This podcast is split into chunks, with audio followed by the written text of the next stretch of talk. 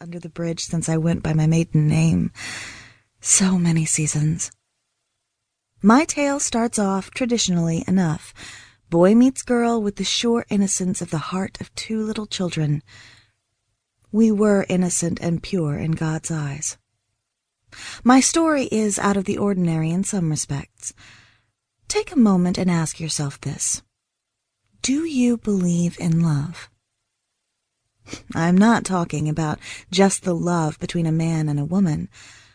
What I'm referring to is true love between two soulmates. Not everyone can claim to have experienced this magnificent sort of passion. Everyone should have the wonderful chance that I was blessed with. Rummage around the depths of your heart. Remember when and how you met your own soulmate. God bless you if you have. Never take it for granted or lose sight of it. Close your eyes, take a deep breath, and reflect on what I'm asking. Be honest with yourself. Have you even known from the very first time you spotted that someone who completely enchanted you that that person was the one? Even though this someone is new in your life and you only shared the briefest of encounters? Maybe you were completely blindsided by this person, caught off guard by spontaneous encounters while riding on the bus or sitting in the coffee shop.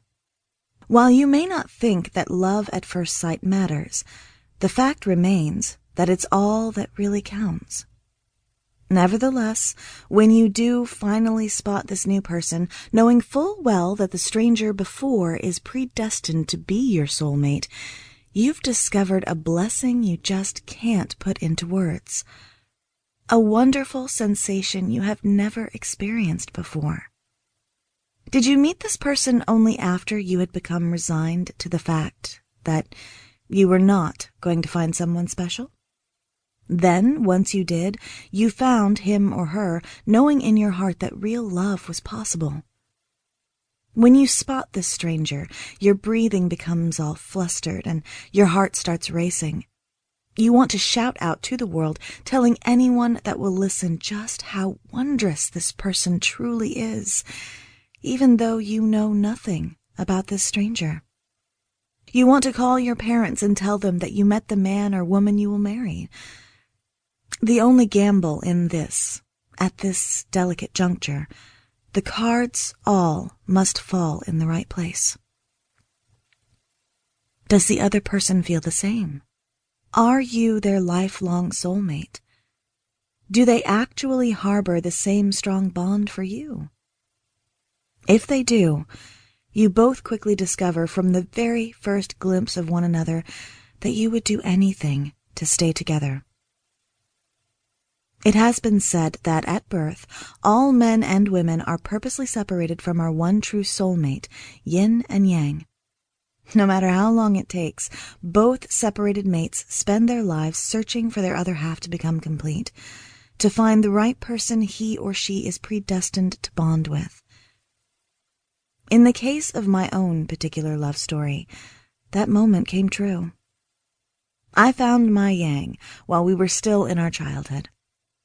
Because we were such a great match, we became the best of friends, almost as if it was God's destiny for us.